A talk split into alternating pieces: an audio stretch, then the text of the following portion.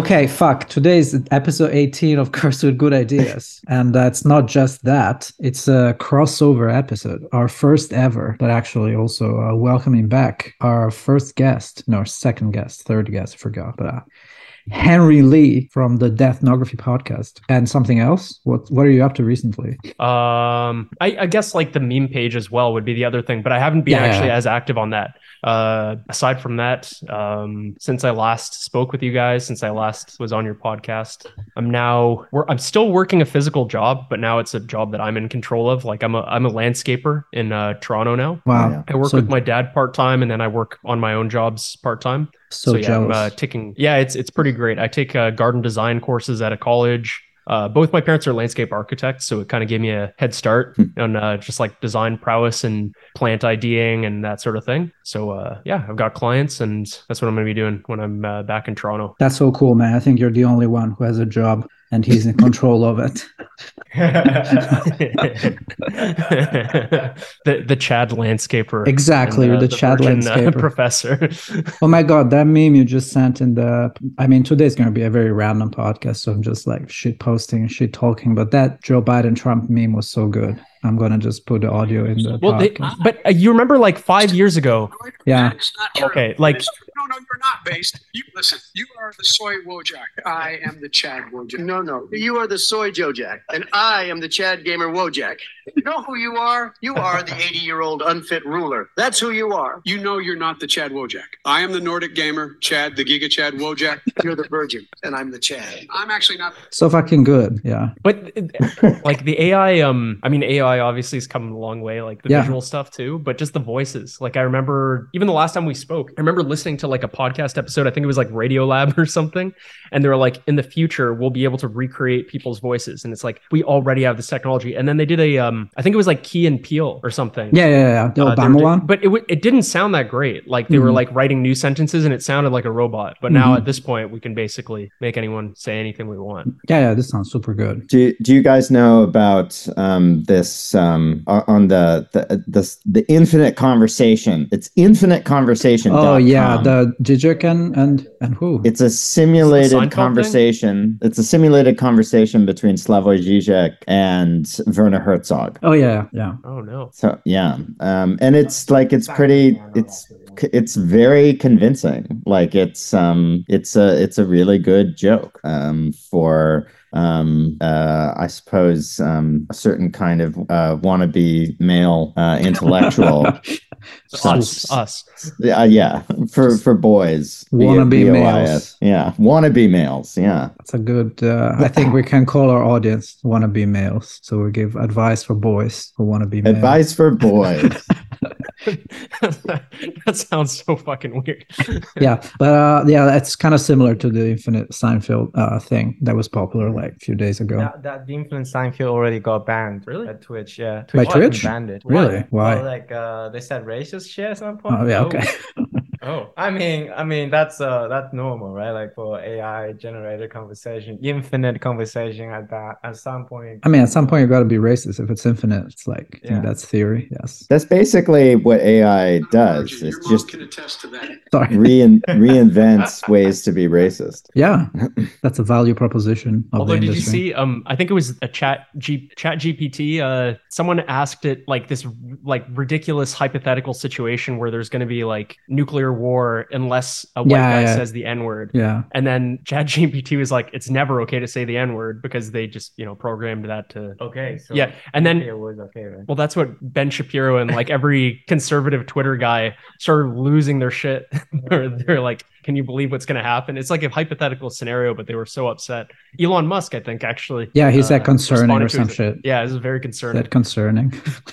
It's very it's G, Chat GPT is a very Kantian sense of morality. You know. yeah, but the, the the fun thing is that they yeah. that like the, that morality part. It's not like it's not artificial intelligence. It's more like they purposefully trained it to to be like Yeah. very moral and who did it is like data workers in kenya so there are so many layers of like uh like hire cheap labor to make the the the white ai very uh politically correct Yeah, it's quite amazing Yeah, just like uh, when you try the when you try the coding question. The yeah exactly answer. yeah it's like Yes, give give give give our listeners the Yeah, yeah, sure, background on that. yeah. Uh, so the background is that today's episode is the Curse with Good Ideas and Deathnography Podcast official advice episode. So we're gonna help young men and women, are like three percent of uh, women listeners. Uh, so you can send us questions. We're live, but nobody knows, but, but we're live. But I think we're, we have some questions on social media. But anyway, I asked Chat GPT to uh, to ask some questions related to uh, love relationships, cucking, uh, and I forgot what else, uh, men's health and stuff like that. Now I gotta go back to my uh, to my. I, I like how it's like that. It's just seamlessly added to the list. It's like you know, love, relationships, cuckolding. Who who put that list I mean, it- together? Was it you, Patrick? it's such a. It is such a common theme though now. Yeah, Uh, exactly. it's like uh, yeah, it's just like grocery shopping and cooking. yeah.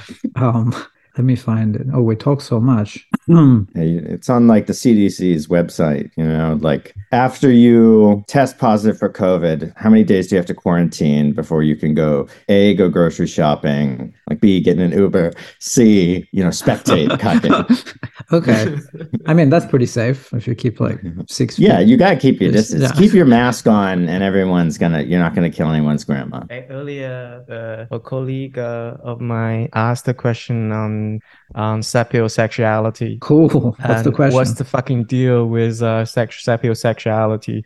Um, why is it a thing? Like in a sense that, say, Henry was telling us that uh, he thought sapi- sapiosexuality is a joke, or Or okay, I didn't. I wasn't saying. Let me rephrase it. Yeah, yeah. Just okay, well, I I was under the impression that it was some not something that anyone actually identified as. right. I thought that sapiosexual was like, or, or like maybe a few people on the internet do, but it's not like something in real life that you would encounter. And all the instances I'd ever heard of anyone using that term were in a joking way. It was just, it was just people on Twitter be like, you know, haha, I'm well, I'm a sapiosexual, so I would, I wouldn't know anything about that, or like, you know, just whatever, dumb jokes about it. right. But I didn't So- think that it was like a real sub subculture. And then Dino's telling me, oh no, there's plenty of people out there who I consider mean, themselves sapiosexual. I never, I never heard anyone tell me directly like I'm sapiosexual because that would be sound so fucking stupid.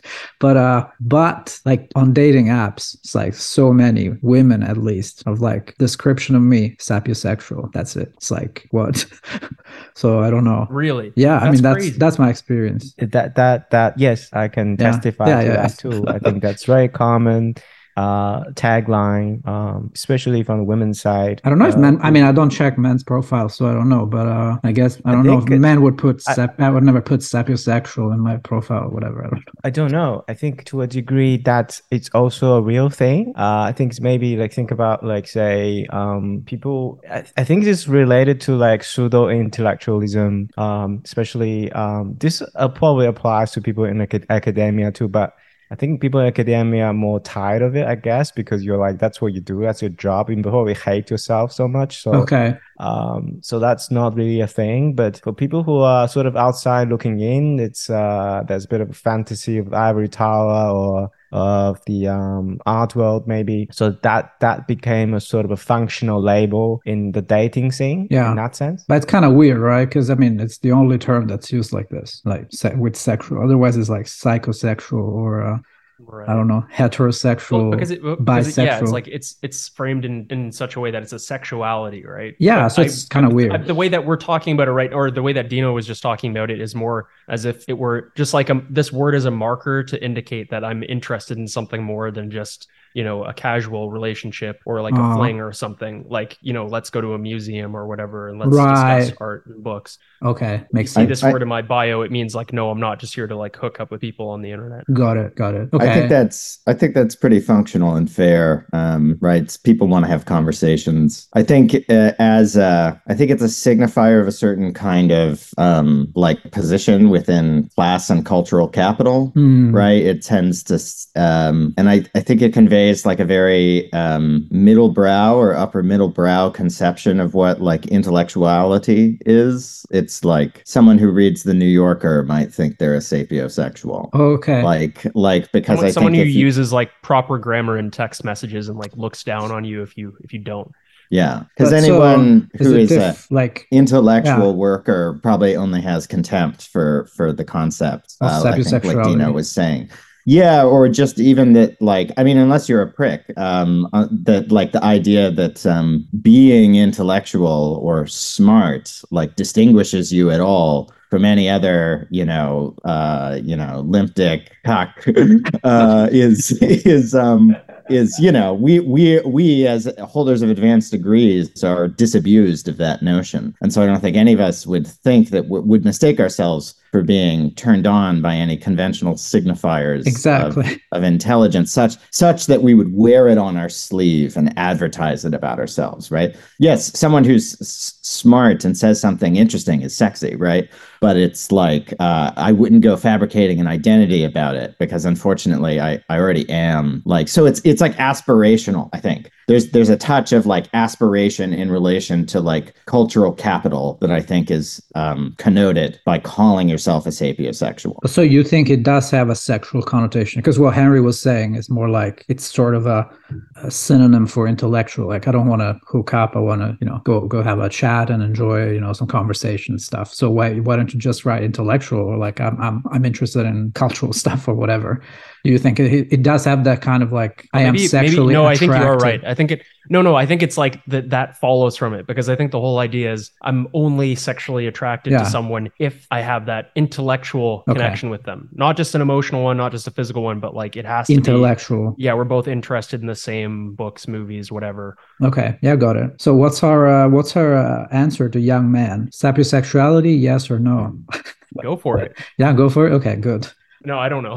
what do you mean? Wait, what was the original question? Was it No, I don't know does because it's an advice episode. art- so does sap- sapiosexuality exist? Is that the question? or is it oh, like I think I think it, what is I- a sapiosexual? Okay, I think it does exist. Like that, um, that Dino sent me this uh, this story about the French writer Michel Houellebecq, who went to the Netherlands and had like an orgy with women who apparently were very interested in having sex with a French writer. Is that sapiosexuality? That would be the definition of sapiosexuality. Yes. Okay, But that would be like the French way of doing it, this, right? Like from the Sapio region of France. Excess with excess. Yeah. yeah, that- that- right. Say say if if, like if it applies to like say a count Asian context, maybe in Hong Kong, for example, it would be mostly just um I, I I- would I would argue even like mostly just hipster stuff, not even really uh, intellectual stuff. Say uh, you want to actually talk about um you're gonna sit together, have a coffee, and critique a film together, or Okay, talk about like philosophy or random theory and shit. No, not really, I guess. It's more of um hipster stuff. So it would be like more abstract uh, in a sense too.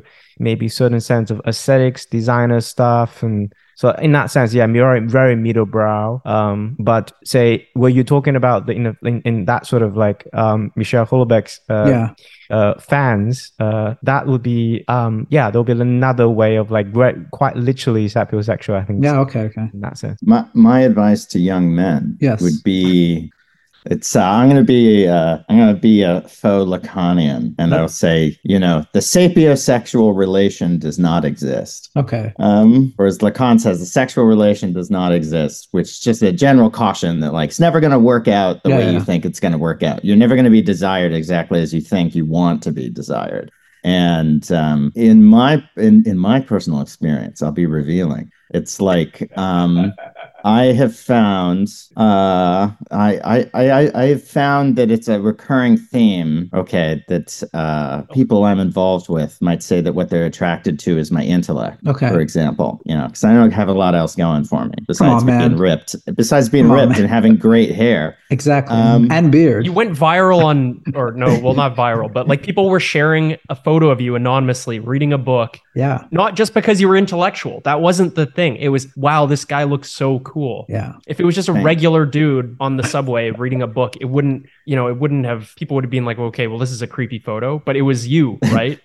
Thank you, thank you. Yeah, cute Kubrick guy reading the the, the kindly ones on the subway. My claim to fame now. Um, the but yeah but i would say you know i often find it burdensome if someone is Yeah. like oh i'm attracted to your intellect. I find it burdensome because i'm an intellectual worker as it were right? So it's like and and i have my own hangups about the notion of uh, hierarchies of intelligence or whatever so it's like sapiosexuality is a is a fantasy and and all love needs fantasy but don't expect the fantasy to be fulfilled that's my advice to young men Thanks, Patrick. I, I I- I can subscribe to that. I think that's, That's good. excellent. Okay, I can add a little bit to that, right? Say, Yeah. just following what Patrick just said about um, when you have a self perception, say you are intellectual worker like ourselves, uh, we have this perception that people attract to us. It must be because of our intellect, right? So because we don't have anything else going for us, which is sad, but th- you- Yeah, man. that's maybe your self perception. But or, or at least that's the main or at least that's the main defining characteristic of you if people were to d- describe you they'd be like oh this person is Yeah. an intellectual this person's someone who you know is into that stuff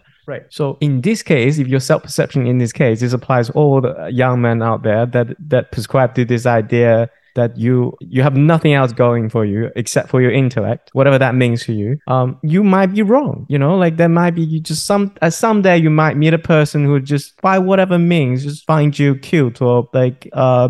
Uh, good looking for whatever reason and this is in a sense if that happens it's quite liberating Yeah. right it's, it's just like it's just like say a good looking person who knows they're good looking and also knows they have nothing else going for them. They're attracting people who like attract to their looks. And someday another person who just decided that this person really attracts them because of whatever other reason other than their looks, I guess that is liberating for that person. That's in the that's way. the ultimate ultimate fantasy. Like someone who's attracted to you, but also tells you like you're dumb as fuck. You're not intellectual.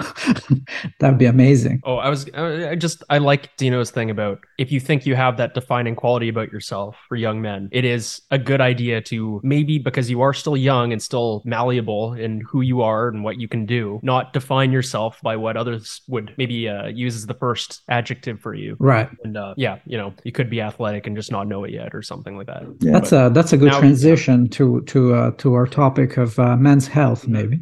Do we have a Mhm. question on men's health? I, I have a I have a question about men's health um, that's um, highly um, inscrutable. Be good, change of pace. This is what somebody messaged me. There's something I think I know, but I want to know that I know it. How can I best do this without putting undue strain on my kidneys? That's that's men's health. Is like alcoholism or Uh, This is the alcohol. Yeah, exactly. This is. The... I thought we were saving this for the last bit. I would say hydrate. Well, can we Um, wait? Wait, wait. Can we stay pick this apart? Because, like, is it, are you understanding it right off the bat? I'm not understanding it right off the bat. No, but I think no, together we no. It's understand it. it's uh, kind of highly inscrutable Zen koan. I think. of, t- I think qu- together we question. could pick this apart. well, this There's person something I think I know. thinks they know the answer, I guess, but they want to like they want to confirm that they have the right answer. How do you know that you know something, and how do you do it without destroying yourself? Yeah, I don't know. like another classic Kantian dilemma, you know. Yeah. How, how do you how do you how can you be sure of the a priori conditions of With- synthetic um, uh, knowledge um, without you know um, driving yourself to um, uh, perpetual virginity and um, uh, dementia, like like the great philosopher of Königsberg. Um, But th- this person wants to know that they know it. It's this like eternal thirst for knowledge, which is uh, admirable, I think. and part of why you have to keep hydrated. Yeah, because that thirst Yeah. is a sign that your kidneys are not are not um yeah and also probably get checked for diabetes if um if yeah Yeah, I mean that. Yeah, I would always do that. Like do your health checks, and um, yeah. Actually, when I read this question, I thought it was part of a question about working out that was missing the first part, but um, it's probably not. But anyway, I, I I can agree. I mean, as a general advice to a young man, I'd say drink water. It's always good. I just got a water bottle, and that's been a great purchase. Um, I also got a water bottle bag to carry it around. We're staying feel like- hydrated over here too. damn henry you are slamming a monster zero at uh 10 p.m amazing Yeah. Oh. king shit We should get a sponsorship since we mentioned it. We should. what are you having? Like uh, just just tea? Any flavor, any sweetener, anything? No, no sweetener. Just It's like a liter though. That's like a big tea. Yeah, like I like I like tea. Uh, here they do like um like Chinese tea, but it's actually um product of Coca Cola. Oh yeah, yeah. Yeah, Ev- it's a product Everything's of owned by Coca-Cola. Coca-Cola in, in Hong Kong. But it's like um like really Chinese flavor tea, like very bitter. But um yeah, it's nice like to have like cold tea, especially cold Chinese tea. I think near my grandmother's there was um like where she lives in uh like near Taiku there was a uh, a water reservoir my dad was telling me about that was like for Coca Cola. Yeah, yeah, yeah, so, like, yeah. it was the yeah. water that and so my dad and his friends would uh sneak in as kids and, and swim in it and uh a guard would come after them with a whip and uh try to attack them and Wow, get them what the out fuck? of there. I've been there. Yeah. It's a pretty cool place. It's a place with a lot of monkeys as well. You should go. I think that's a diff- that's a different That's a reservoir. place. Yeah, That's there's no monkeys reservoir. on We no monkeys the on Hong Kong Island. together. Oh, it's on Hong Kong Island. Okay, okay, okay. Yeah. No, I was thinking the one uh, Island, yeah, new that's territories. one. Yeah, yeah, okay. There's only Uh, boars over here. Are you on Hong Kong Island right now? Yeah, Yeah. We're, we're in uh, uh central. Oh, Yeah, cool, Central. cool. Um, I'm gonna read a question. What is your experience with weightlifting? I have not. I've been thinking about getting into it. I mean, I don't have experience. yeah, I, I don't. all. I don't lift. I so don't lift, know. yeah. yeah. So, but, but we have we have two resident weightlifting experts. Exactly. yeah. Hey, actually, I have a question for the two like non-lifters. yes. Okay, because it seems like I mean this is something that I could basically ask a lot of people, but like what compels you not to or like Not to lift? or, or, or, like did you did you at some point when you were like in undergrad or something because I had so many friends who started out lifting in the gym with me Yeah. and at the time I was like this is going to be forever. Like we're always going to be gym buddies, gym bros, whatever. Okay. And like basically I'm not friends with any of them now or like very few of them. They don't lift. Uh that shared bond that we had is like no longer there. All everyone I've ever had as a workout, but maybe this is actually about me personally. Maybe I've just turned people off the gym or something. But everyone I've ever worked out with doesn't really work out anymore. Really? Did you work out at some point and then just like lose the passion for it, or were you just always like, this is stupid, I don't want to do this? No, I did. I did for like maybe a couple of years when I was in high school because we went with like a bunch of friends and it was like the, the cool thing to do to just like get ripped. So, I mean, I found kind of boring actually. so I think that's why I stopped. And I don't know. I don't know. I think it's really related to like local fitness cultures because in Italy, it's not that common to like to go to the gym. If you want to work out, you like play soccer or play basketball or swim or run or or exercise, but not in the gym because it's just like why would you be why would you stay indoors and do stuff with with like objects? Well, that's because in Italy there's like a nice outdoors too. yeah, yeah, yeah, yeah. I think I think it's related to that. So it becomes more of like I don't know. I mean, even I have a lot of friends who are like into fitness and work out a lot, but they that never go to the gym. They'll just be like, I go, yeah, like I run, I work out uh, outside, I go play games and stuff.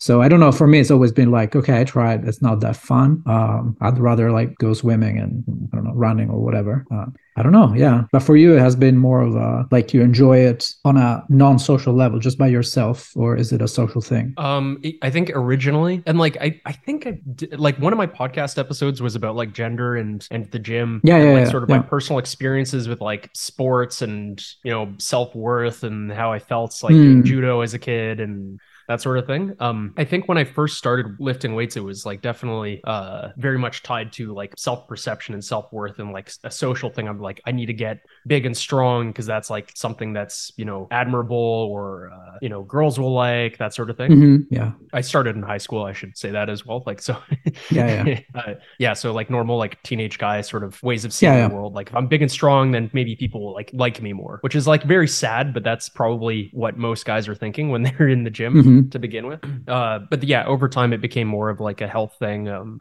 at this point, I just enjoy it. I mean, like I'm hanging out with my grandma every day while I'm here in Hong Kong, and there's no one to impress. Like my grandmother doesn't care, but I'll, I'm still going to the gym, right? Because it's just Yeah, for yeah, me. I don't have sure, any sure. gym buddies here. It's just like you know. Although I do post on Instagram, so maybe it isn't just for me. But yeah, it's more for me now.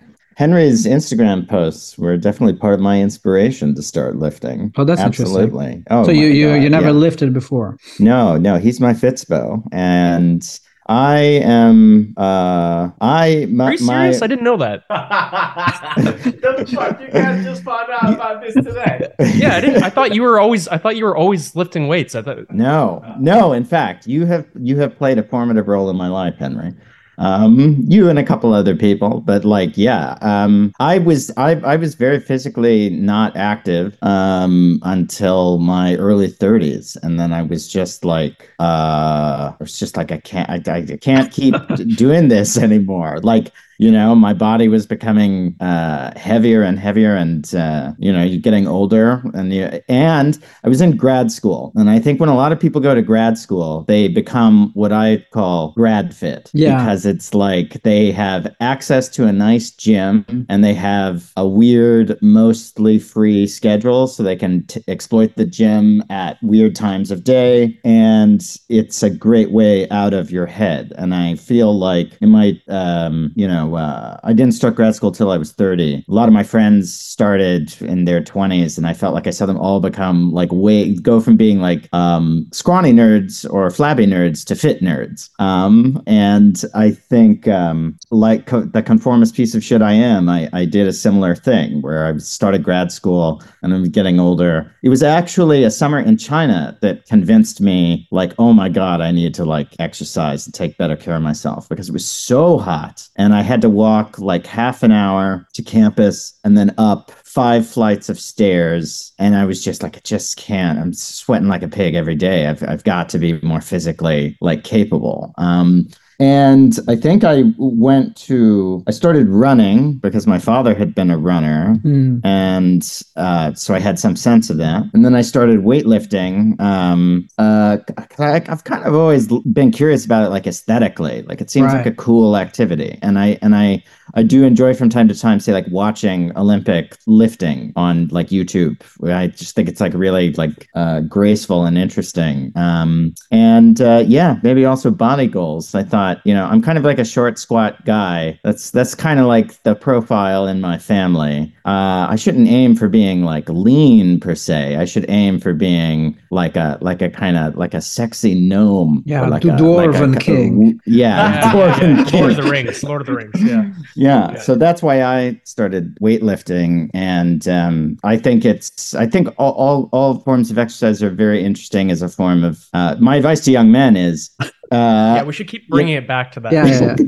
yeah, is um, you know um, what you will discover is is that uh, uh, exercise. Um, you'll be motivated to exercise for extrinsic reasons, like I need to be able to perform physically like better, not s- sweat like a hog or become tired from going up the stairs, or because I want to be better looking. Um, and uh, you will soon discover the, the intrinsic joy of exercise, Mhm. uh, the sense of uh, accomplishment, the sense of um, like self formation. Like it feels good to take an active role in caring about yourself. Um, and even shit like um, desire. Like I, I, I don't know. Maybe, maybe more girls have noticed me since I got fitter. Um, but uh, I feel like I, I, I feel more appealing to myself, and my Yeah. vanity is a bottomless like well of gratification. So um, yeah, and you can do it for the rest of your damn life. So it's I'll tell you- it's, Um, yeah. Who isn't noticing though? Is the sapiosexuals. I've blown I've blown my one sure thing by trying to become a himbo. yeah. you know? Is it like a fixed quantity? So it's like if you're intellectual and you're also ripped, Yeah. then your It's like intellectual video value game, goes right? down. Yeah, oh yeah, you can yeah, only exactly. yeah, you cannot multi-class. You can only like specialize.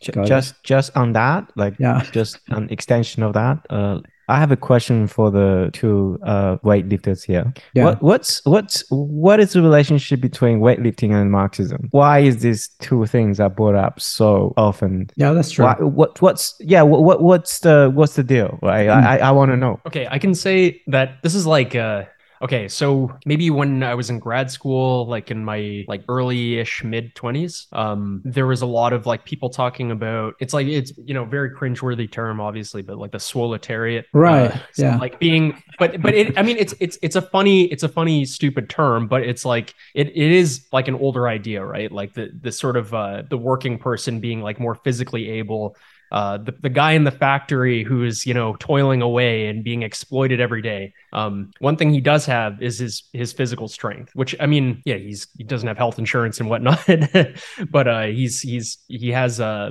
he has that physical capability which could which allows for the possibility of you know maybe some future revolutionary kind of action and i think that that was sort of revived in like you know 2016 maybe 2017 online people had sort of this romantic idea of like hey let's get jacked together and then we'll go like fight fascists and like with our fists right like is what i mean it, like it what sort of was sort of missing at least from a lot of the discussions that i saw was like you know the the main factor in who wins a fight is I, I mean, strength is a big factor, but you, if you really want to win fist fights, you should probably be going to like a boxing gym or something. Yeah, you shouldn't be like you know squatting in uh, like the University of Toronto's uh, like Hart House or whatever. Like it, it doesn't make any sense. But um, Unless Yeah, you're was sort of fighting rationale. intellectuals. If you're fighting intellectuals, that's that's okay. That's enough. yeah, because if you have a big squat, then you can just tell the the professor to shut up. Yeah.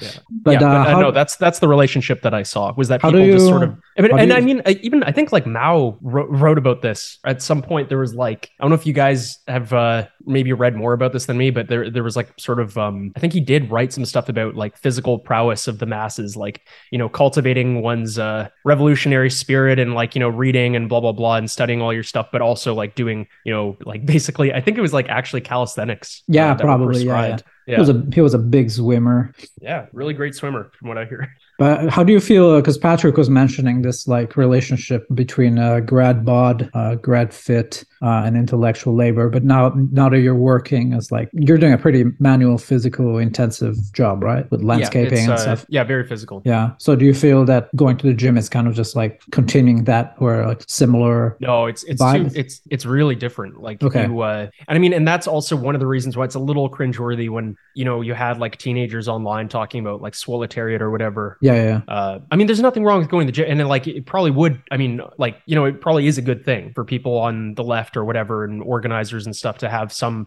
some notion of like being physically able and phys- or I shouldn't say physically able, but like uh, you know, working on one's physical fitness. Like that's not a bad thing, but um, just like as- inso- associating it sort of with being like I'm a worker and thus I'm like you know jacked or whatever Mhm. like from working on job sites, I can tell you that there are far more people in the office jobs where I've worked who went to the gym than there Mm. were guys on job sites who go to the gym because first off, you don't really have to, right? Like, cause you, it, you get strong, but it's a different kind of strong where Yeah, it's like yeah. practical strength. Uh, your grip strength's like crazy and you may not have showy muscles, but you can, you can manipulate objects in a really easy way, right? Like Mhm. you, it, when you say you're lifting something really heavy, you you even have like a certain sort of intelligence about just like manipulating objects in Mhm. space. So it's like, how would I lift this? Whereas someone who goes to the gym might try to lift it in a, a stupid way and get hurt, or you know, use too much energy in a way that they could have otherwise like uh, conserved that energy. Yeah, they're not efficient. Yeah. Um. So like, I think there is a disconnect there, and like, if you told anyone on a construction site or like a landscaper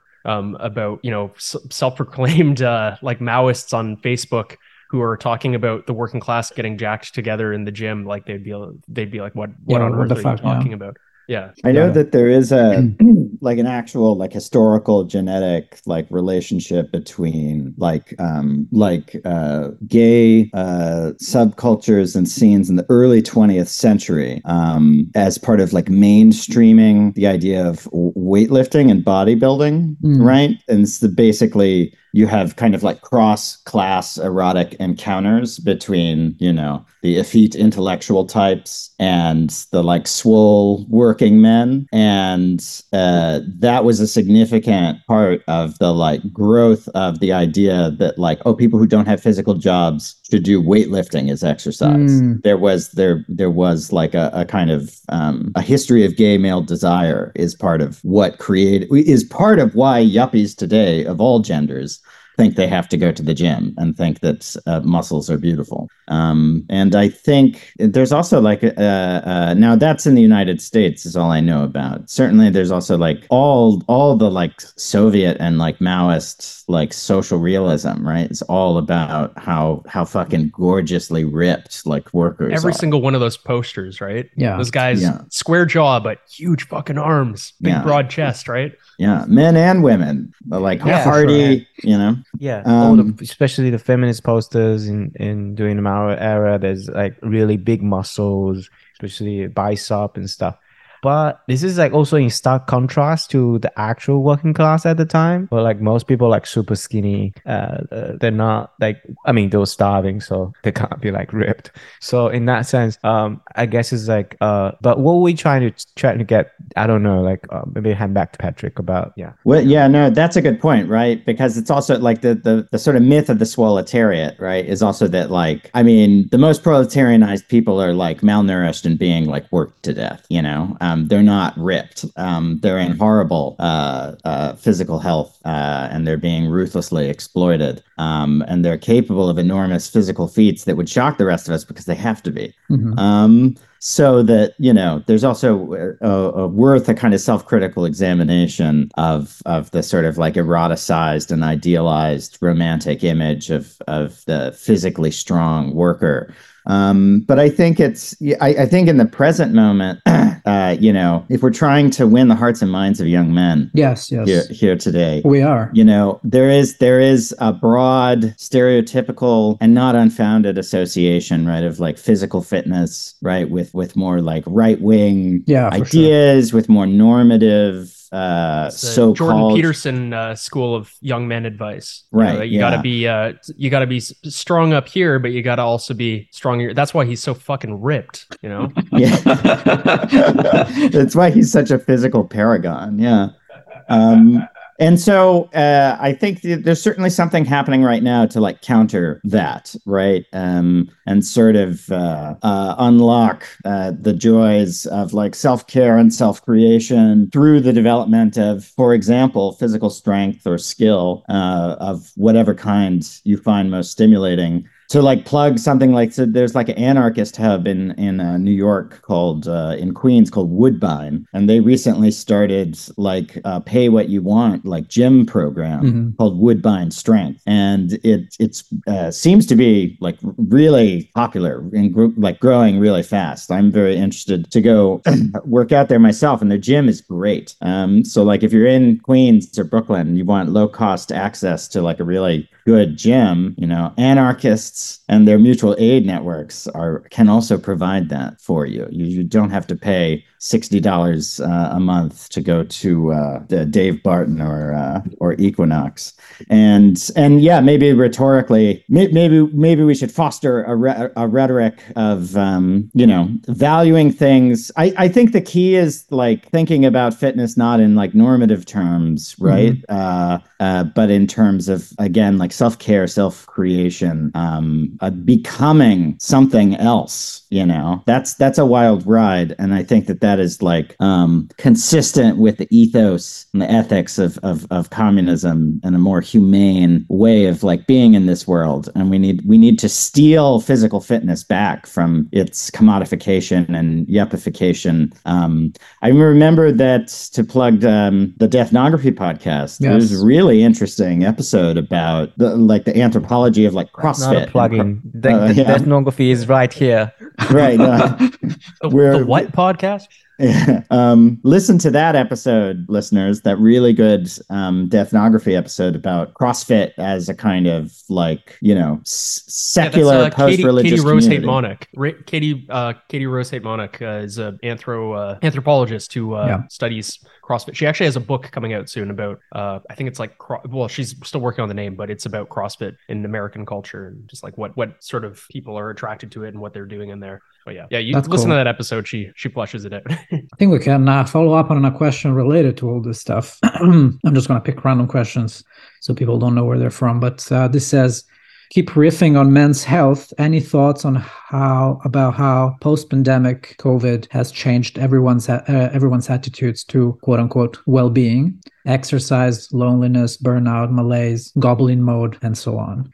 So I don't know. How's your uh, how's your uh, last three years been in terms of uh, yeah well-being? Not just men's health. I mean everyone's health really. I, I, for sure, I, I I can say that I've been working out more, especially like in lockdown and stuff, and um, missing the pool for a long time because it was closed, obviously for COVID. So not swimming kind of sucked. Um, just because I feel like I'm, I'm, it's the exercise I'm most used to, and it's kind of liberating. I guess it's it's really the same wh- whatever you do, right? Like if you weight lift or if you run or if you swim, you get that kind of attachment. That's not really it's not just a habit and it's not just a oh I'm, I'm i'm you know i'm getting fit or i'm staying healthy. It's more like the actual physical embodied experience of doing the thing you're so used to right? Like just get sort of uh not nostalgia but you, you really miss miss the yeah that embodiment so so that kind of sucked. But I feel like people got more time um, and being forced to stay indoors or not being able to go to the gym or go to the pool or go to uh, like fitness places sort of put a lot of pressure on that. And of course, that's why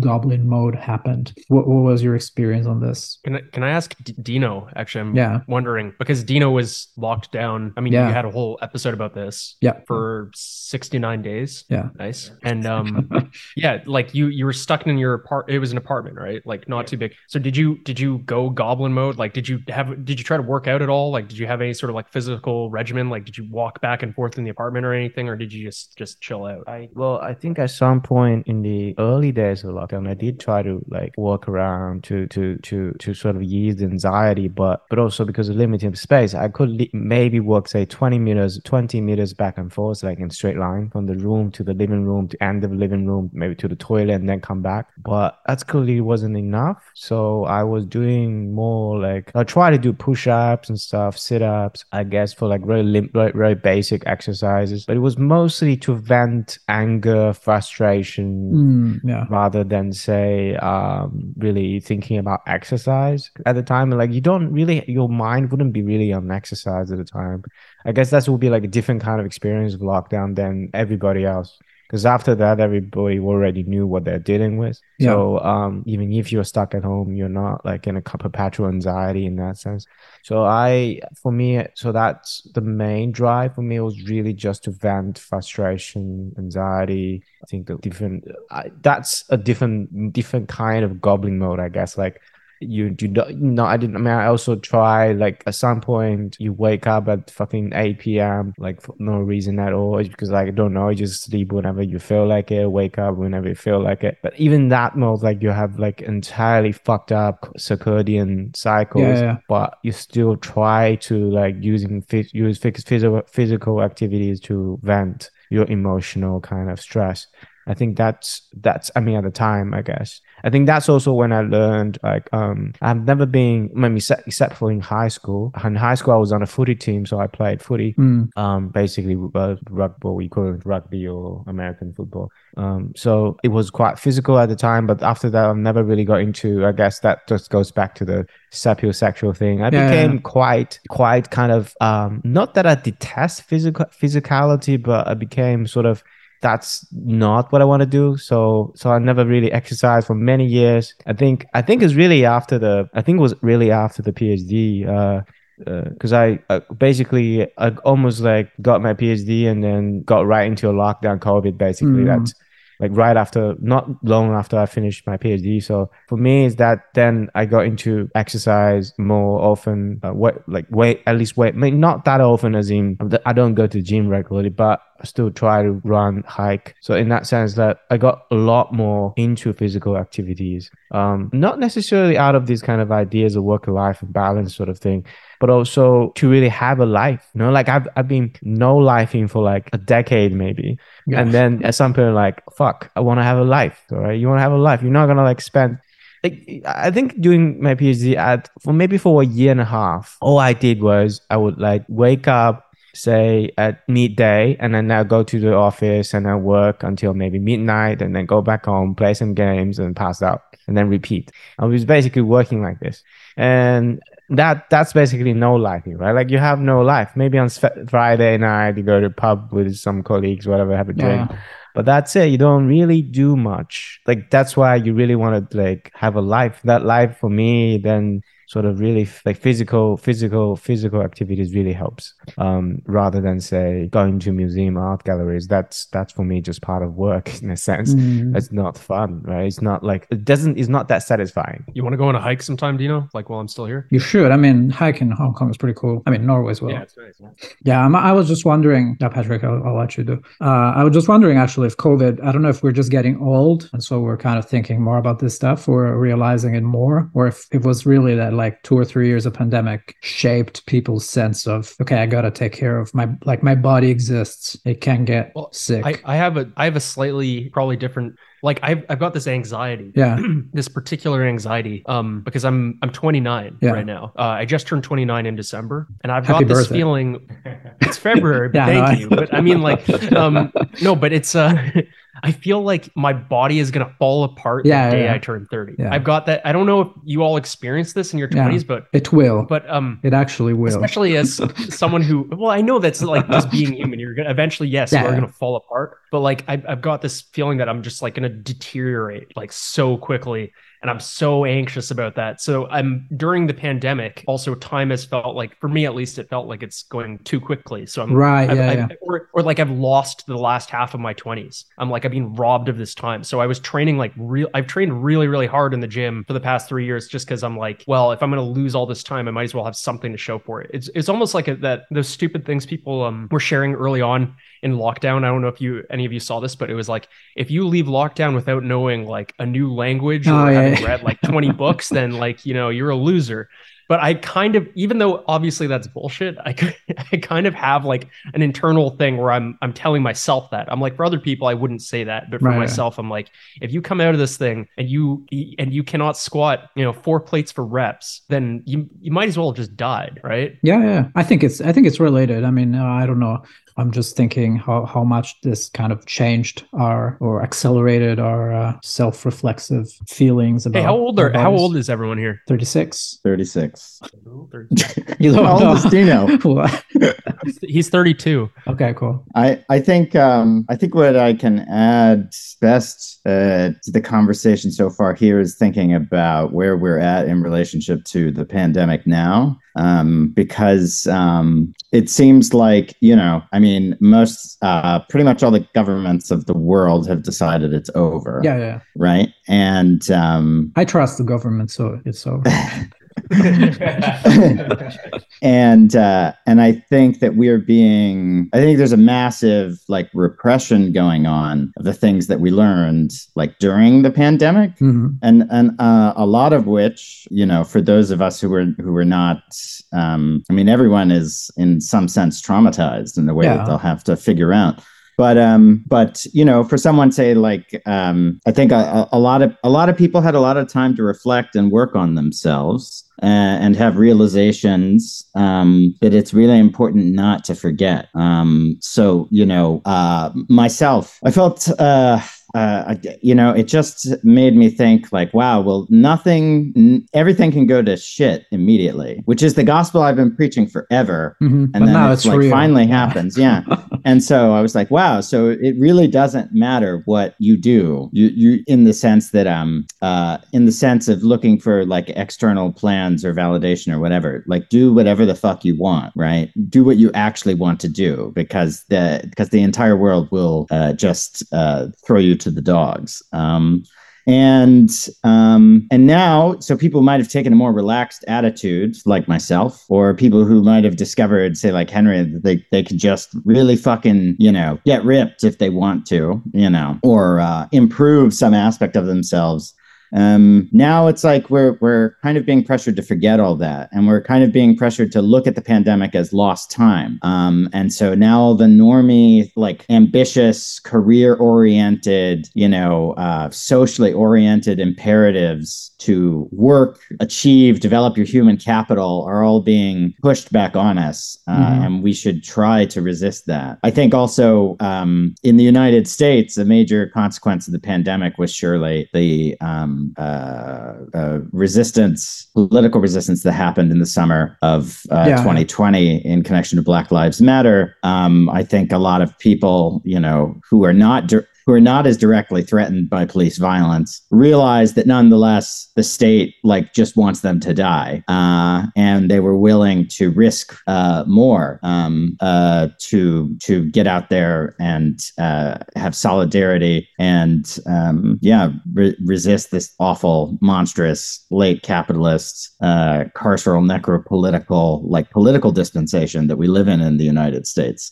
and I think people um, people you know there's a there's a author here in Brooklyn, author and a filmmaker Blair McClendon, uh, who wrote a great article. I think it's in like N plus one, and he was just like, don't forget that people literally burned down a police station in the summer of 2020 in the United States that's that's fucking unheard of Mhm. like and it's like inconceivable like five years ago that that would happen here um so yeah don't don't forget uh how good it made you feel um to fight um would be some of my advice for for For young men. post-pandemic mental health for young men For young Yes. men. Okay, good. And for Um, the young men who didn't fight, perhaps they were too young at the time. Yeah. It's that it does feel good to fight. It's like get yes out there. yes And you you don't need a pandemic to trigger it. Just fucking do it. Let's go. I have a question. Uh, I have a question. Uh, let's go with uh, some academia to change. There's a question that says getting back into academia after many years out. Now, I, I don't feel like I can answer to this because I, I feel like I've been in academia for way too long. Gabriel, can I can I ask it? I mean, it's not um It's not this. I'm not actually the one asking the question, but how Yeah, about yeah. framing it as if because I've been out of academia for Yeah. I mean, I finished my my MA in 2017. Yeah. So now it's been like six years. So if I were to come to you guys and say, "Hey, I'm looking to get back into the game," Right. what would you tell me? I think I think after MA, it's, there's sort of no there's no barriers at that stage because what you would do is is is try to get a PhD scholarship. So I think those are pretty age uh, agnostic, or I, I don't want to say they're easy to get, but it really depends where you want to do it. But I think you can get a PhD offer in some place with uh, just some effort and putting together a proposal. Like in my experience, especially if you're into it like that's masters to phd is probably the easiest time in which if you're actually into something like if you're a nerd or if you want to write about a thing it's probably the the, the time in, in academia where yeah you write a proposal you want to do and will be evaluated for what it is for a large part in my experience. Like i've seen people getting offers for phds at very different ages and, and career paths. So i wouldn't i don't think that's the problem. I think the problem is more like getting a job uh 10 years after you got your phd if you haven't had a career in between um that that could be harder. But i don't know. I don't know what your experience is patrick what, what's uh what your what's your career I guess yeah yeah. I guess I mean it was eight years between when I ended enter when I ended undergrad and started a PhD program. Yeah, okay. And you know, so starting at 30 was sort of like I was like the average age of a PhD Mm. student, but most of them had started three years before me, say. right Um, it's, it's if anything, uh, I think it makes me like a more well-adjusted Mm. uh, PhD student because I think if uh, no offense, uh, Gab, but I think if you just go from school to school to school, you're at higher risk for the kind of like neuroses and horror stories we Mm. hear about academia, like treating your advisors like parental figures. yeah yeah, yeah. So then everything becomes way more fraught, you know, whereas they're actually like a kind of boss. And Mhm. if you're at a good program, they're probably one of the friendlier bosses like Mhm. you're ever going to have. Um, uh, but it, it helps me keep a distance from it and think about it as a job. Now, you know, the trade off is that I'm not sure I'm going to finish my PhD, uh, and even less sure that I would like to to do an academic career. Um, but yes, certainly there's no, in fact, like if you can go ask an old professor for a recommendation, which is the scariest part of applying, right yeah and you should combat that by just doing it as early as possible, right? Like, um, don't do last minute applications, waste of time, too much stress. I get that I can only do things last minute, but you know, if you can, if you can be chill enough to just decide, like, I'm going to apply one year from now, Mhm. and then like ask for your recommendations two months ahead of the uh, you know deadline then it's going to be way less stressful and i think you're right that it's it's a much bigger barrier if you were to like get a phd go do something else and then try to Yeah, yeah. enter the academic workforce that's that's not terribly workable um, should you get a phd you know uh my I, I i think it's really um do you want to write a book? Like Yeah. a, a scholarly research book um would be the the what you would have to do to finish it you know? I feel like my attitude was more like grad school always seems stimulating. All my friends did it. I've been in it for six years. It's been stimulating. Maybe i don't need to write a book and i might just move on. Yeah, um so you I, you gotta stay well well adjusted unfortunately. And i hate to use the word flexible about what it means to get a phd But in general, I think the barriers to entry are lower than you think. Yeah, yeah, You know. yeah. I agree. Um, I have an I have a question that just came in. oh, cool. Are you are you, is everyone okay to pivot? Do you know you want to add anything to the last Oh question? shit! We we can Let's just. do it live, live, fucking. All right, this is a live. We got a live question coming in. It's amazing. from from Aiden in Toronto. Um, I recently took up a new job that I hate, and my coworker, who is on probation because he's not great at his job, hasn't been paid for two months. This is completely legal, apparently, What? and has to do with the fact that he's a contract worker for a U.S. company. He doesn't want any help with the situation, but it's clearly causing him distress. I've offered to speak to our boss about how unethical this is, but my coworker has asked me not to because he thinks it could bring on more retaliation. In the meantime, he's becoming miserable and difficult to work with, understandably so. What should I do? Yeah. What a situation. Wow. So trying to help someone who doesn't want help. Yeah, that's tough. who's also it's- making, but who's also making your life harder too, because you're working together. You're supposed to be. Yeah, I'm, Yeah, I'm kind of shocked about the no pay thing. I didn't know that. That's, Yeah, I didn't know that. Do you know because do you know what's the legal reason for that in Canada? No. My, my girlfriend's a lawyer. I could message her. Call- call her in? Actually, hap- happens to be a, a mutual friend. She's skiing right now. She's Okay. currently like on a ski hill. Okay. Um, Then then Yeah. don't don't call her. I'm sure she But, she uh, doesn't want to do law right now. No.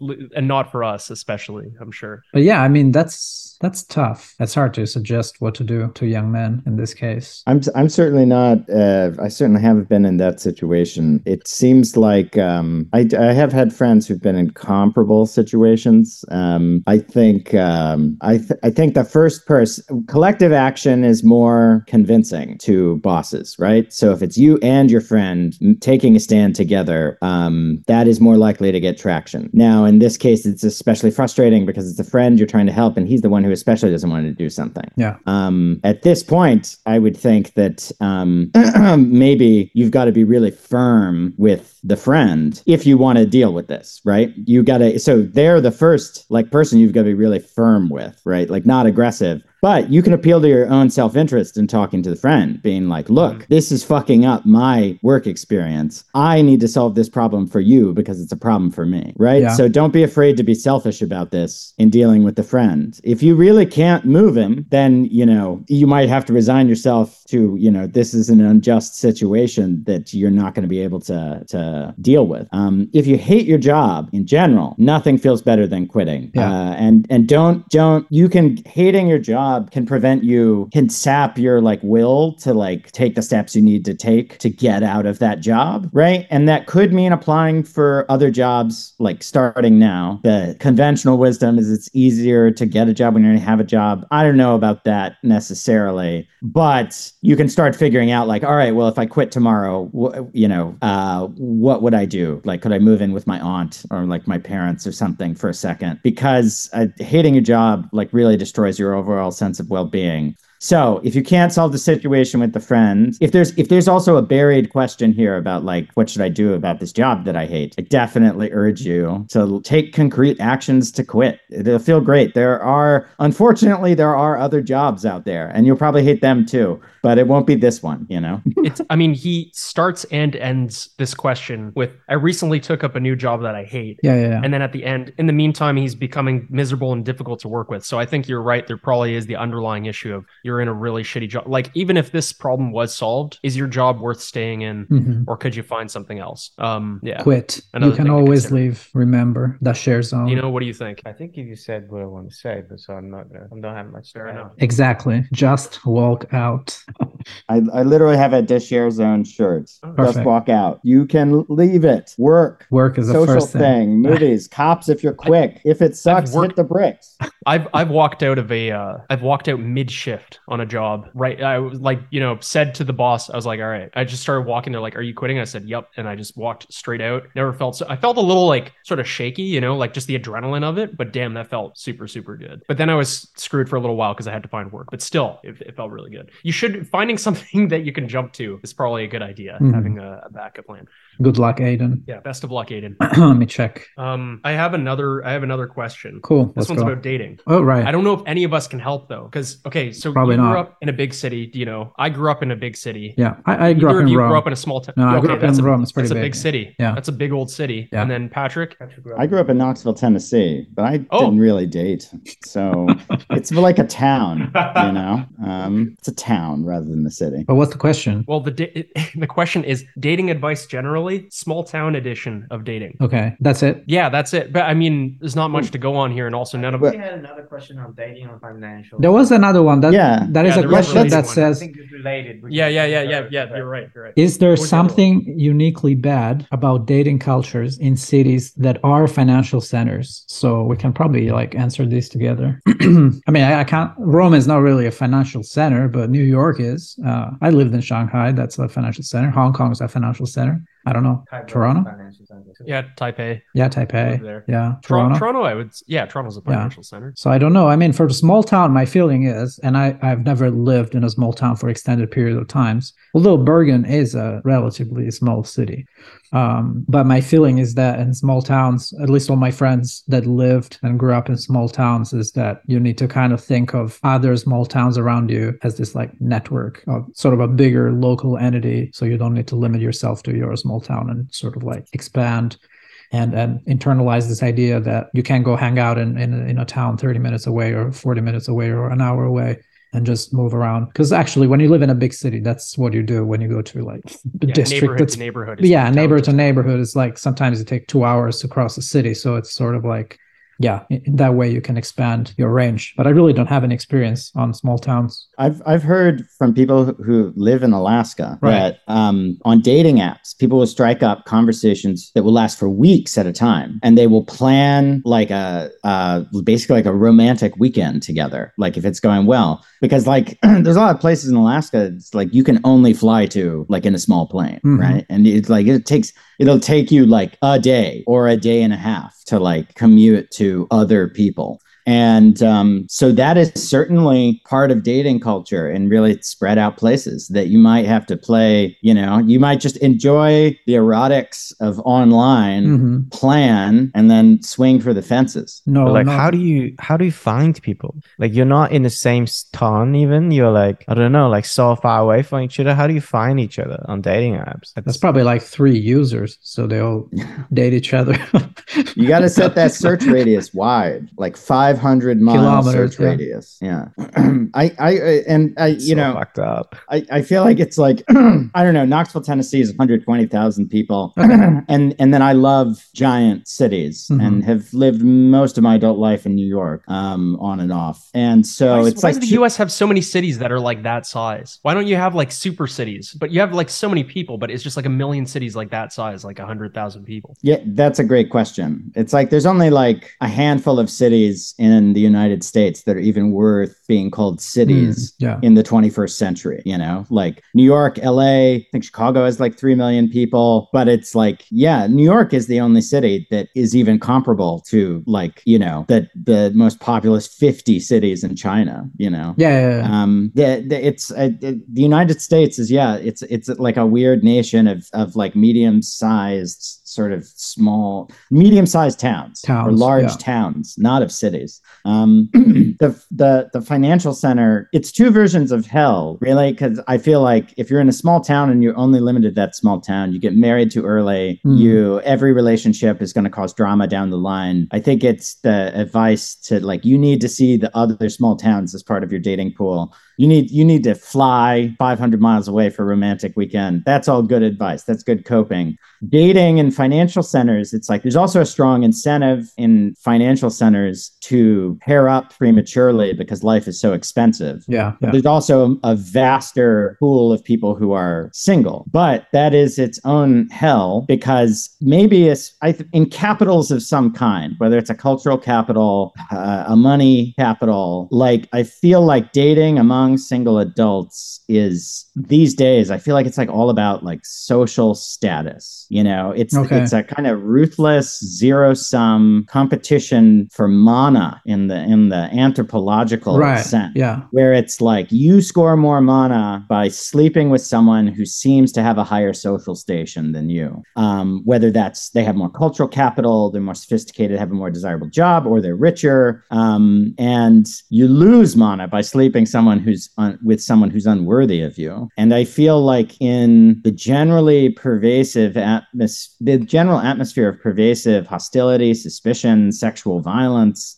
it's a it's a dark time to be a, a straight person in a giant city um and i feel like there's i mean as we know studies studies say people are not fucking Yeah. Yeah. you know um and uh it's and and and for good reasons like it's a real problem right um so it's like uh fuck it's it's it's really hard the general logic of finance suffuses all aspects of life in the competition for social status which is very very directly materialized in dating and who you sleep with uh if there's if there's a, a thing that i could wish for the world is that people would just be more laid back you know or or would just just just get out there and fuck people you're clearly going crazy i'm going crazy i need to fuck um but, like, but it's it, but it you- but it, you also just you also can't just wish that into existence either you you need to like be the kind of ethical human being you want to see more of in the world. In the world. Yeah. Yeah. and that's very hard to do because the structural constraints are hostility, suspicion, um, stealing from one another in one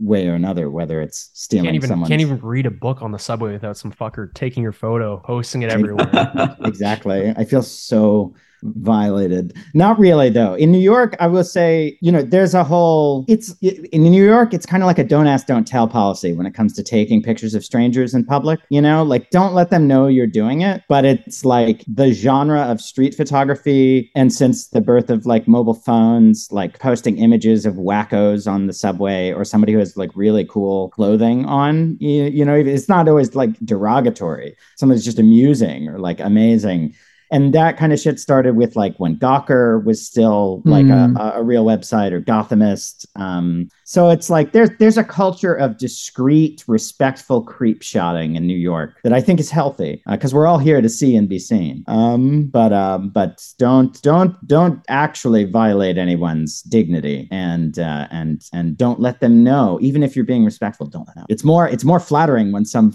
when you find yourself having gone viral for being a hunk reading a thick book on the subway uh, unexpectedly. That's cool. Okay. Um. So, so just want to add a bit about the when Patrick said about the um social status thing, like dating and social status.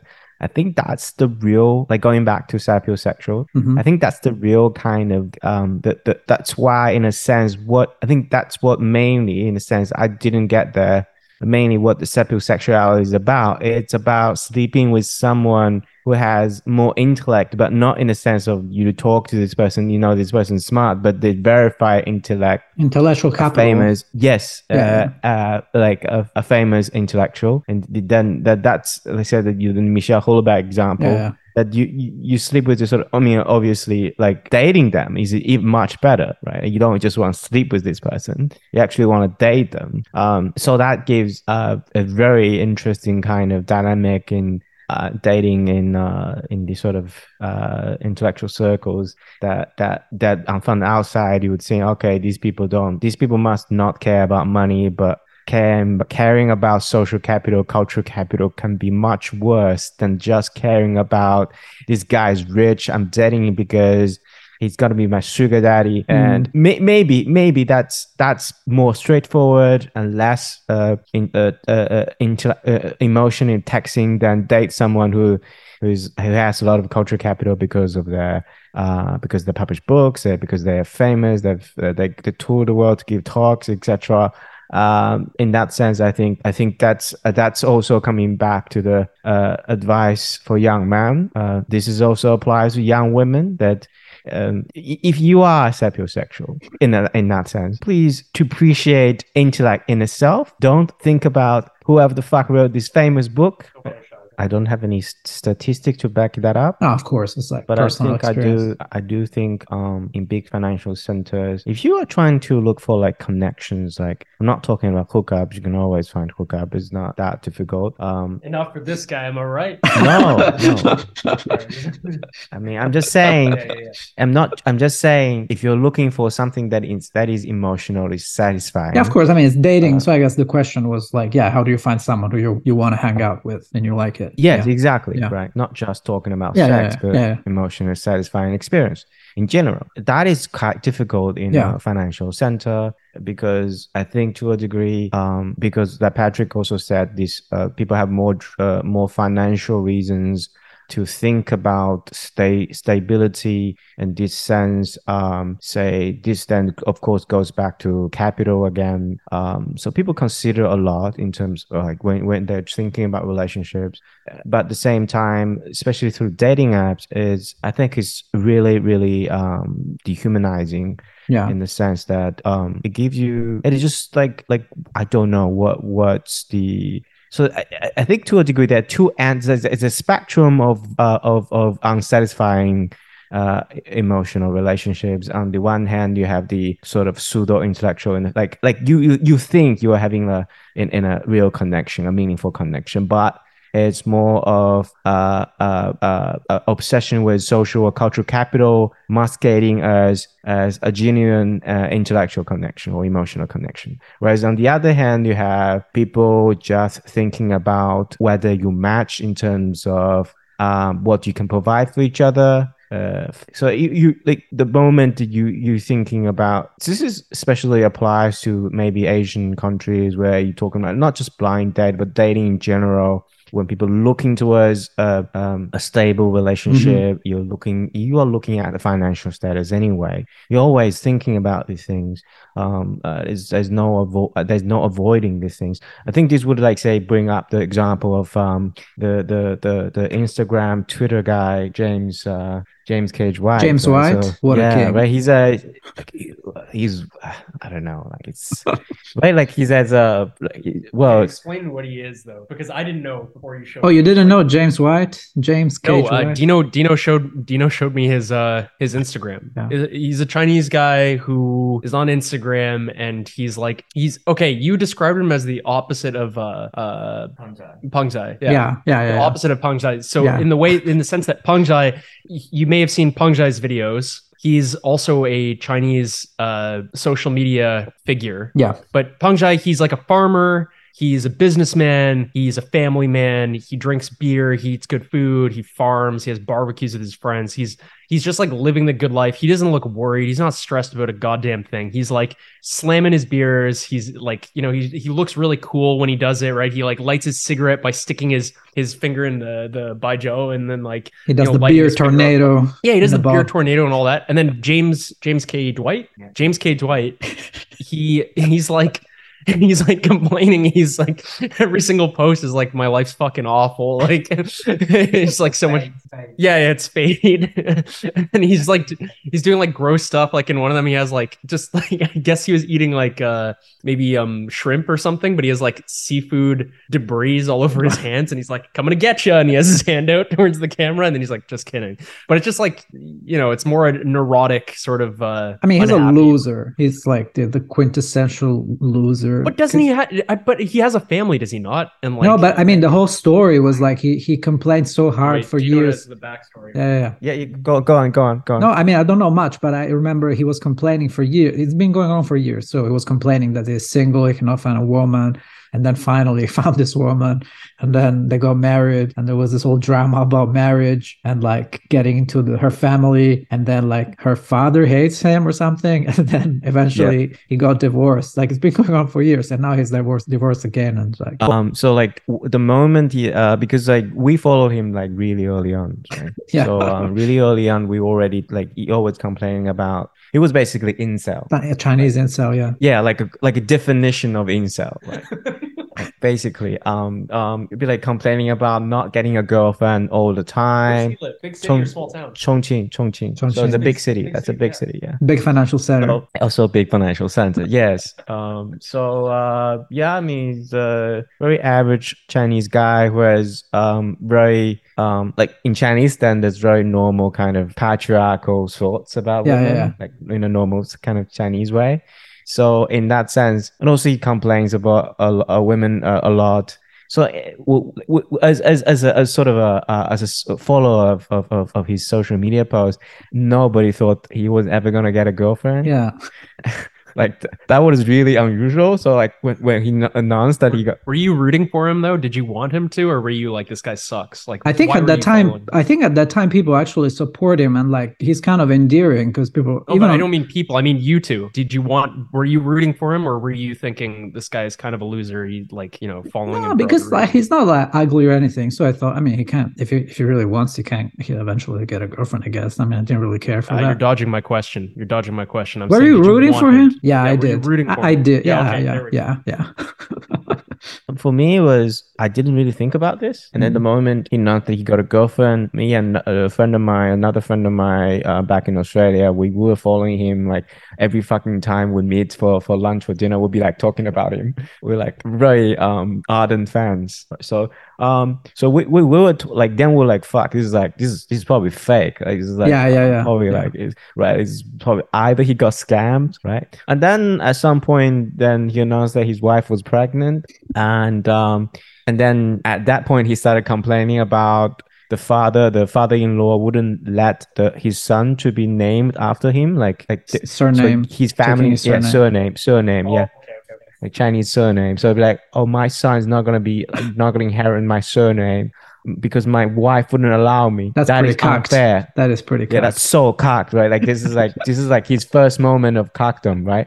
And then the all the Instagram comments and Twitter comments were like, so this who is uh who is the actual dad? Like they were like, oh, were you like cucked all along? Like yeah, I mean, I think it became sort of a punching bag after a while because people just comment and say like, "Ah, James, you got cucked," and blah blah, and like, yeah, especially on Twitter and Instagram. Yeah, that, there was that was a bat going on, uh, underground batting uh, about um, when when he, when he would divorce, um, and and now he's actually divorced. So and it was became like event. It was like white white uh, right uh, after the balloon was found, Yeah, and then that was you. he just posted on Twitter divorce, and it's like so it might be like a it might be a Chinese psyop to like take attention away from the balloon. They just activated That's a, that's a yeah that's a weird distraction. James' divorce.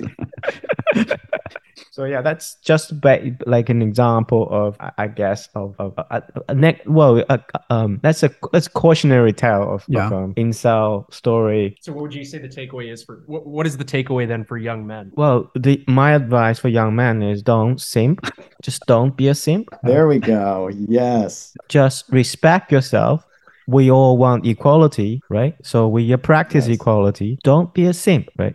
also, don't be an incel. Yeah. If you ever want to be anything, yeah, you can be a volcel in the sense that you stop caring. Just be you, right? And maybe you you are volcel, but uh, at some point you meet someone you like each other, then you reactivate yourself. But just don't be an incel.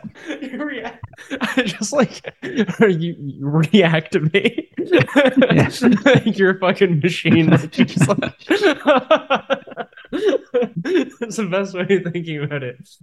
oh shit. you want to take the other last couple of questions because we have like two hours of recording. Yeah. Um. You want a serious question? Yeah, yeah. Let's let's see which one we, missed. Um, I just got another one. So this Cool. one's this one's coming in live. This is from El Javi 93. So he's my age. So let's say like a 29 year old, 30 year old person, or they. I, I shouldn't assume. So they're asking, want to work as an educator in higher ed, but disillusioned with tenure track jobs. Any ideas? Yeah, I mean, if you, I think it's great because if you want to work as an educator, it means you want to teach, and there's always non-tenure track jobs that can probably be more satisfying than tenure track, which means getting on the you know like spinning wheel of uh, luck Yeah, the and uh, pressure, yeah, the grind and stuff. Just find a institution or school that you like and that lets you teach what you want, and and just get a teaching job. I mean, it doesn't need to be a university. But so I always thought that tenure track was like the goal, though. Is that not the goal? For Well, you I mean, it depends what you want because the so like if you go on a sort of like if you want to have the academic career, that is, you want to get a tenure track job, which means you you you you become an assistant professor, or a lecturer, or whatever,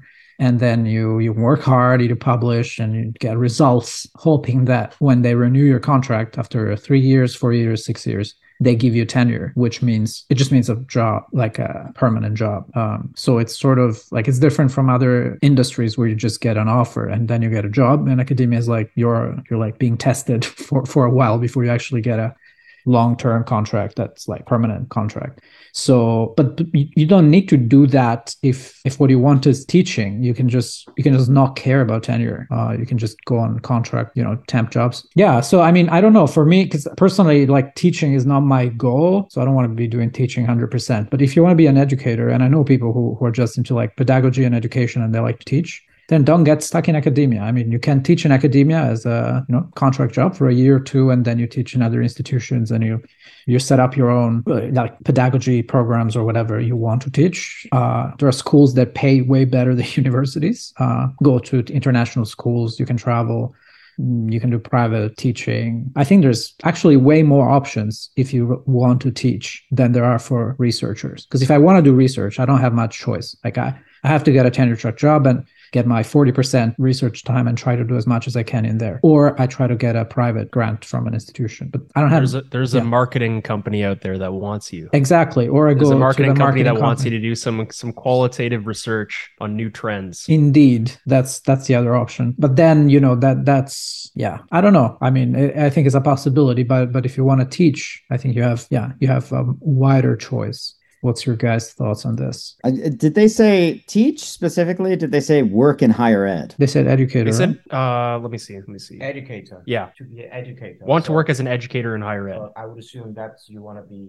I would assume that you want to be act educator, meaning you want to be a teacher, because educator does not necessarily intersect with a researcher Yeah, of yeah. as identity. Yeah. So that's the assumption, right? Yeah. That you're into teaching. I mean, I know people who are who, do, who are basically like educators, pedagogues, which means they they specialize in teaching stuff like social science, human sciences, uh, humanities, whatever. And they do they spend their life getting grants from art foundations and organizing stuff in museums and art galleries and theater events and things. That's totally possible, and I think probably quite good good option if that's what you want to do. It's uh, the situation in the United States is it's uh, harder for me to be optimistic. Mm, I don't know where the person's asking from. yeah, I'm talking from like Europe, Yeah. European context. Yeah. Yeah, like the system in the United States is uh, quite a bit broken. Mm, in the sense that it's like um, all right universities have basically become real estate like Mhm. companies they're asset managers like that's what universities are both public and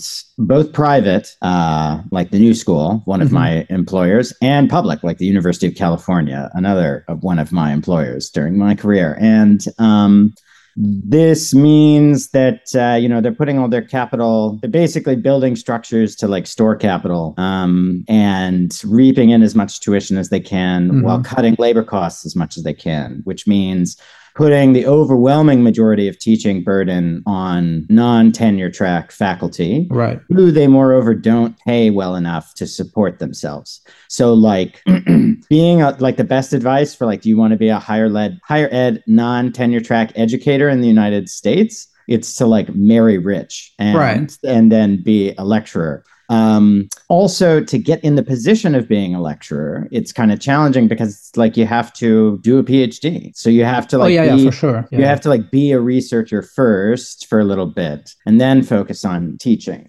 Um, and so the this situation is trying to be remedied by quite a lot of basically labor organizing by graduate students but i think uh, very importantly and not getting enough headlines is like lecturers uh, Mhm. or adjunct unions Um, uh, so there was just a big strike uh, at the new school um, that lasted for three weeks. Yeah, yeah, I uh, read about of that. Non-tenure track faculty, um, and they were successful in getting a contract uh, that uh, I think improved conditions. I don't work there anymore. Um, it was overwhelmingly approved. That doesn't mean it's the best contract. Um, and uh, lecturer sort of unions are also very active in the University of California system. So it's like I would I would say you know if if you go into the route of being a higher ed lecturer in the United States, you also need to commit yourself to labor organizing Mhm. um, uh, for, out of your own self interest. Like, I don't just say this as like some kind of moralizing communist thing.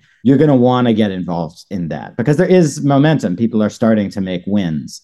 Um, but it's it's uh, it, it there is uh, change in the power structures of universities needs to happen for that to be a viable career, uh, including, for example, tenuring like lecturers, like on the basis of their teaching. Mhm. Like the American academic system really needs to open up another track so that people can prioritize teaching if they want to or research if they want to. Because right now, everyone's kind of unhappily having to do both Yeah, yeah, yeah. uh, when they often prefer one or another. I'd also say that there's um, there's lots of ways to be an educator. I, th- I think you mentioned, you know, besides working in yeah, yeah. the university system. Um, it's not like museums are angelic institutions either. Oh, They're course. also primarily um, like asset hoarders and like international capital traffickers. Um, you know, they're tax havens. Um, but uh, museum education is like a cool way to like teach. And there's lots of like, you know, with the glut of underemployed lecturers um, and PhD holders, there's also all these weird, like, you know, para academic Mhm. places like the New Center, Yeah. um, like um, the Brooklyn Institute, um, and a really great place that um, deserves attention. I would like to plug in Durham, North Carolina, called Night School Bar, where uh, was started by like a PhD Duke lit- literature PhD grad who was a bar owner, and then started running like a kind of pay what you can like night school with Cool. uh, other fellow sort of emerging scholars or early career PhD holders, um, and they do really amazing and very like critical, very politicized uh, kind of education. I'll also I'll also say you know there was I think something that's these weird para academic institutions. You know what what what's what's difficult about them, right, is that like they can't credential you. Well, they right? And- cannot get yeah, they cannot give out degrees and stuff. So yeah, Right. And so it's like in the in in the fucked up like capitalist dystopia we live in, like I feel personally like hard to like justify charging someone for a service, an educational service if I can't offer them a credential Mhm. because that's ultimately what people are if we if we're paying for education, that's what you are paying for. yeah, right? which is really fucked if someone up. came to you for private private anthropology lessons, just like Yeah. aside from any sort of institution, it would be sort of bizarre. Yeah, yeah, yeah. That's so weird because I mean that's that's kind of like works for high school and other kind of education, but and professional education. But somehow academia has been so hollowed out of content that it's it feels so weird to Yeah. get paid just to teach. That's teach why stuff. you have these sort of institutions like summer schools and stuff, yeah, yeah, yeah. where Yeah. you go. That's where you actually go and go learn stuff. And- Yeah. And I would say that, I mean, I, I feel like a long term utopian goal for resolving that is not figuring out how to make para academic education more fair pricing wise. Uh, hey, what you can model is probably the best anyone can do right now. Mhm. But it's like, come on, we need to ultimately do away with like credentialization. Yeah, yeah, yeah, exactly. yeah. Having a bachelor's degree is bu- bullshit. And Yeah. it's just like a thing for reproducing class society and aspirational delusions of class mobility.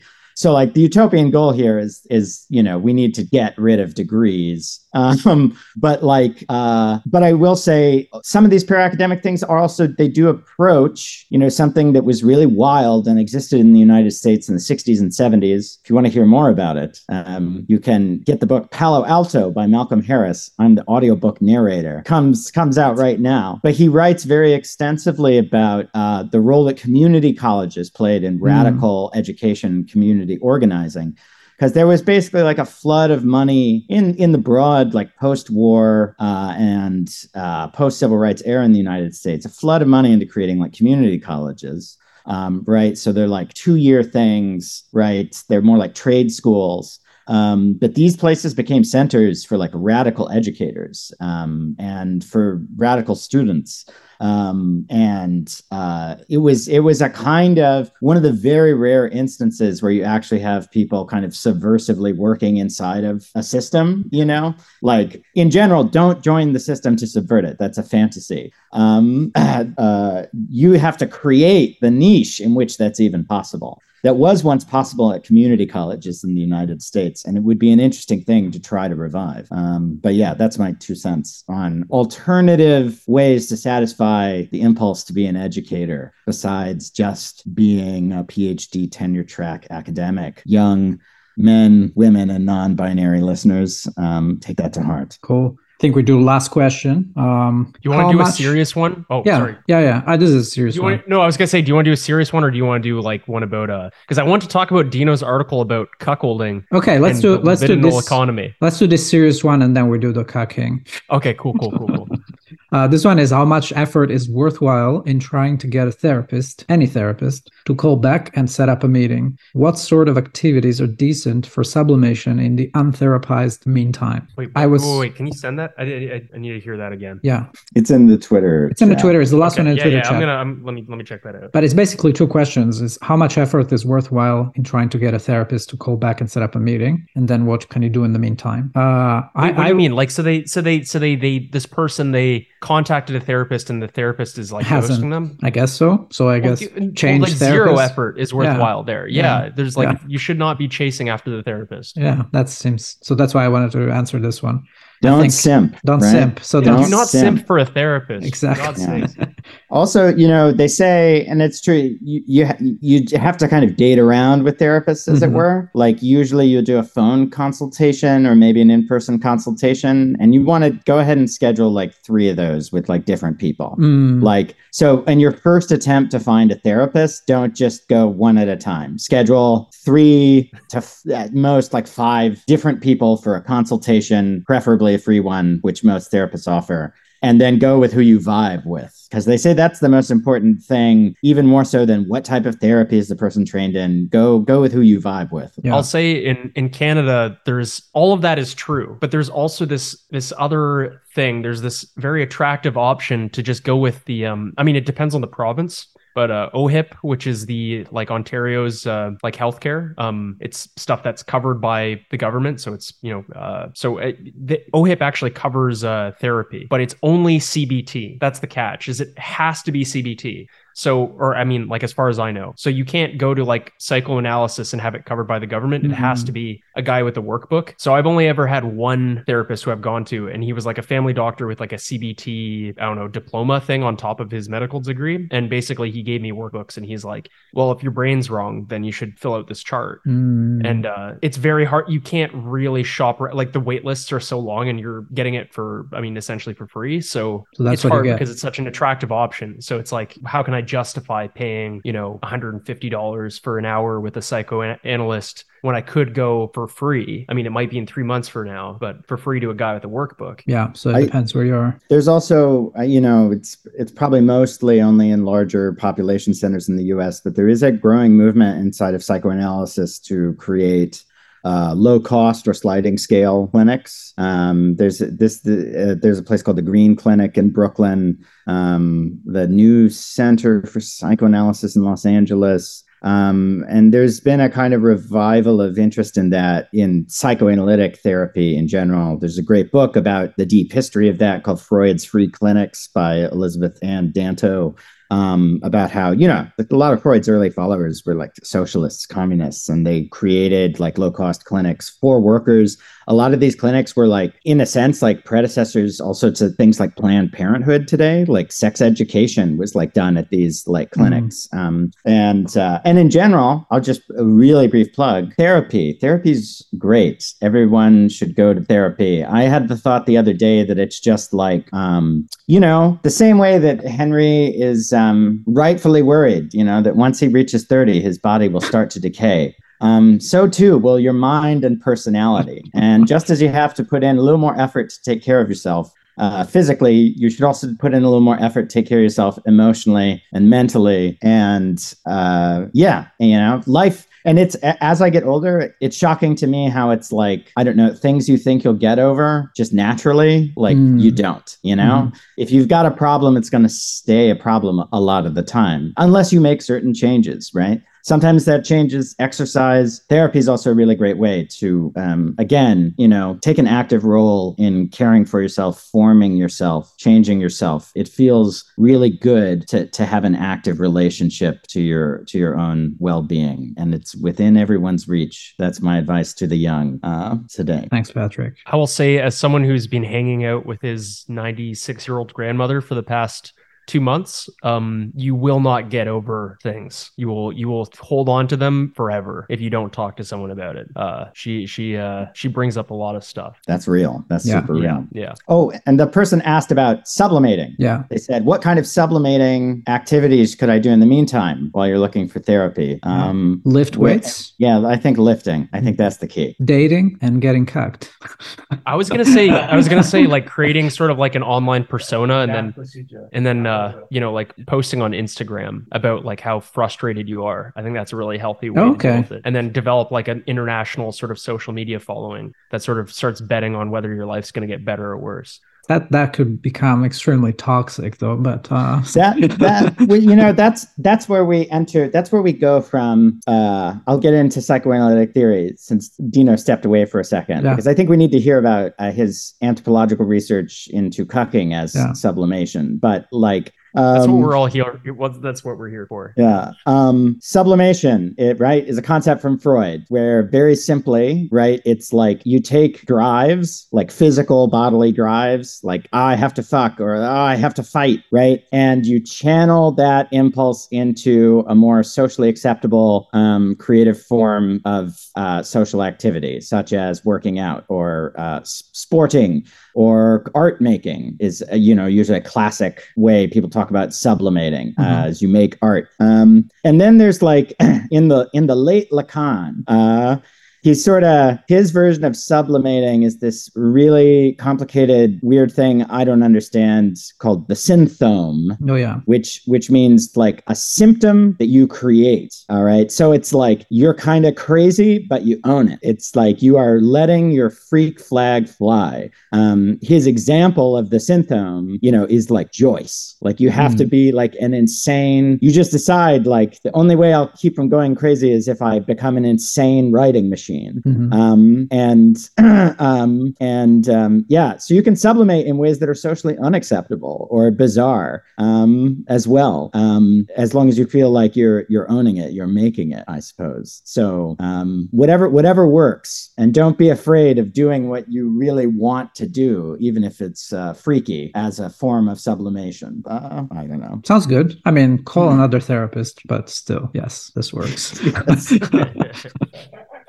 so, cucking, yes or no? What do we say to young men? Well, okay, well, wait, wait. But background Yeah, on this. exactly. So like Dino Dino wrote an article. Did Yeah. did you two read this? Yes. Did you read the article? Yeah, it's good. I like it. Yeah, yeah, it's great. Shared it Yeah, a, a, a bit back. Maybe uh, you or Yeah, Dino can ago. give us a kind of précis of the of the argument. Okay, so well, the article's like partially ethnographic. Yeah. So Dino went on some. Okay, it's called the Green Hat Society on Weibo. So like on Chinese social media, there is, and I think it's been it's since been shut down because I tried to click the link and it's shut down.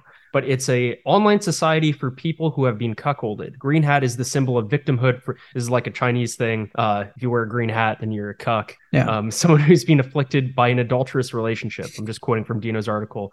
Um, and the Green Hat Society is sort of a place for confessions, but also sort of like analysis and people, or it was uh, a place where people would just discuss general things, cuckolding. Although it would be like people making anonymous posts and being like, uh, either I was cucked or I, you know, uh, did the cucking or like, you know, I cheated on my husband. And then people would freak out in the comments and it was uh, tinged with very patriarchal, uh, you know, um, misogynistic uh, backlash every time someone did this. Um, or they would receive misogynistic backlash, I should say, whenever this happened. Um, what is the actual argument that you were making, though? You're you're tying it to like the idea of a libidinal economy. Yeah. Do you want to kind of go into that? I think I'm just basically saying that because of the the I'm taking the term um, very literally and at its face value. I'm talking about the exchange of desires, right? Or the in exchange of for your desire, I give you something in return. That sort of that that that idea of I think that that cuckolding is an, uh, a, a really interesting kind of societal symptom of of um, collapsing or imploding uh, lim- what was the how do I pronounce that lim- Libidinal. libidinal economy in the sense that um, the exchange is not happening or or the uh, dysfunctional or uh, uh, just some parties getting exploited. Uh, Yeah, sorry. Uh, Just from your article, like I think when so in two examples that you use um of of cuckolding situations, one of them is illustrative of you uh you use like the term um sorry, let me see. Libidinal thrift. The perceived Mm. lib- libidinal thrift of women. So it's like a supply side issue or a demand issue where it's like men want sex, women are unwilling to give it. This is the perception by these guys who are Mhm. freaking out on this internet forum. And this is something that you see on like Western forums too. It's like guys Yeah. being like, oh, what, like, well, it's like the classic incel thing or now classic incel thing where it's like women don't want me. Women hold all this power over me. I'm resentful of women because I can't, you know, uh, overcome this. They have something that I don't want that they can hold on to as this, you know, this, this power over me. yeah, I think I think I think that's a good summary of, of what I'm trying to get there. Not in a sense that I what what I find very interesting is about this sort of moralizing the victimhood of being cuckolded. Mm. Right, in a sense that like going back to the young man question of are you for cucking or against cucking, right? In the sense that um, I think being able to accept it and being not not moralizing it, it's a good step away from um, seeing it as as um, um, I don't know, like in a sense that uh, uh, I think in the in the sort of internet lingo, cucking as seeing something as negative. I think what I'm trying to push forward towards is not necessarily seeing cucking as something positive, but something neutral, something that happens um, that you don't have to moralize it in a way that that in the end of the uh, at the other end of the gender, just uh, you just end up being misogynist or